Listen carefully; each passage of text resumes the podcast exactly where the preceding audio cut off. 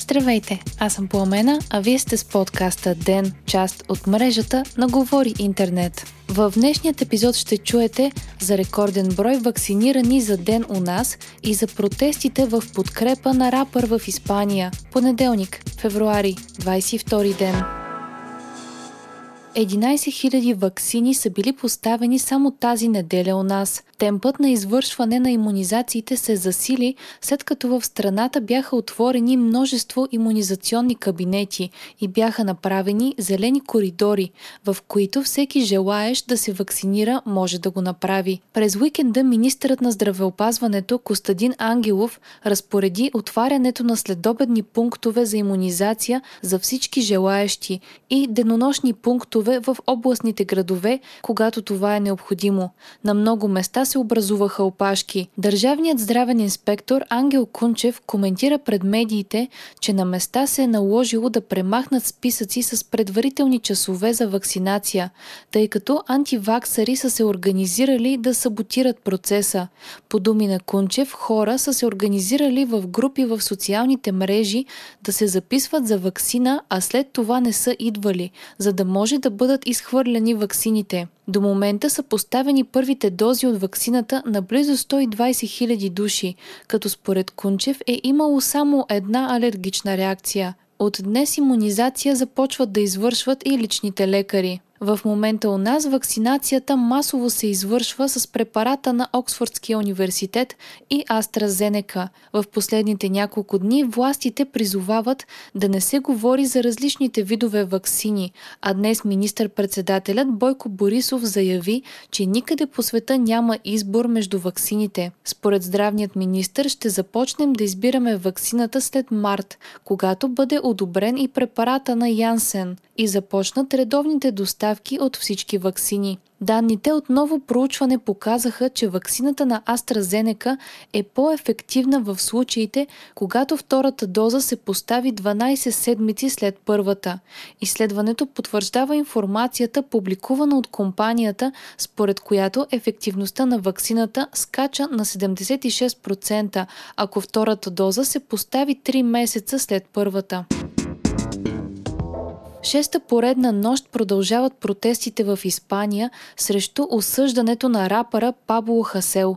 Десетки демонстранти са арестувани в Барселона и Мадрид, а протестите, макар започващи като мирни, прерастват в сблъсъци с полицията, палежи и насилие, съобщава BBC.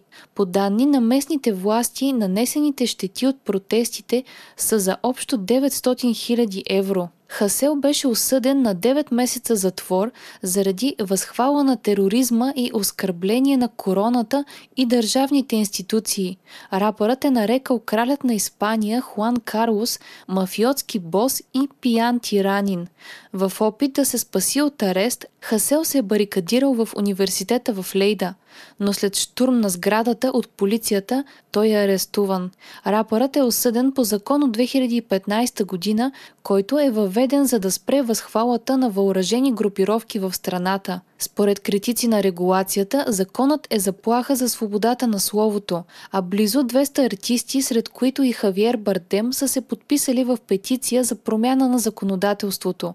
Миналата седмица, повлияни от общественото недоволство, испанските власти са обявили, че ще има промени в спорните законови текстове.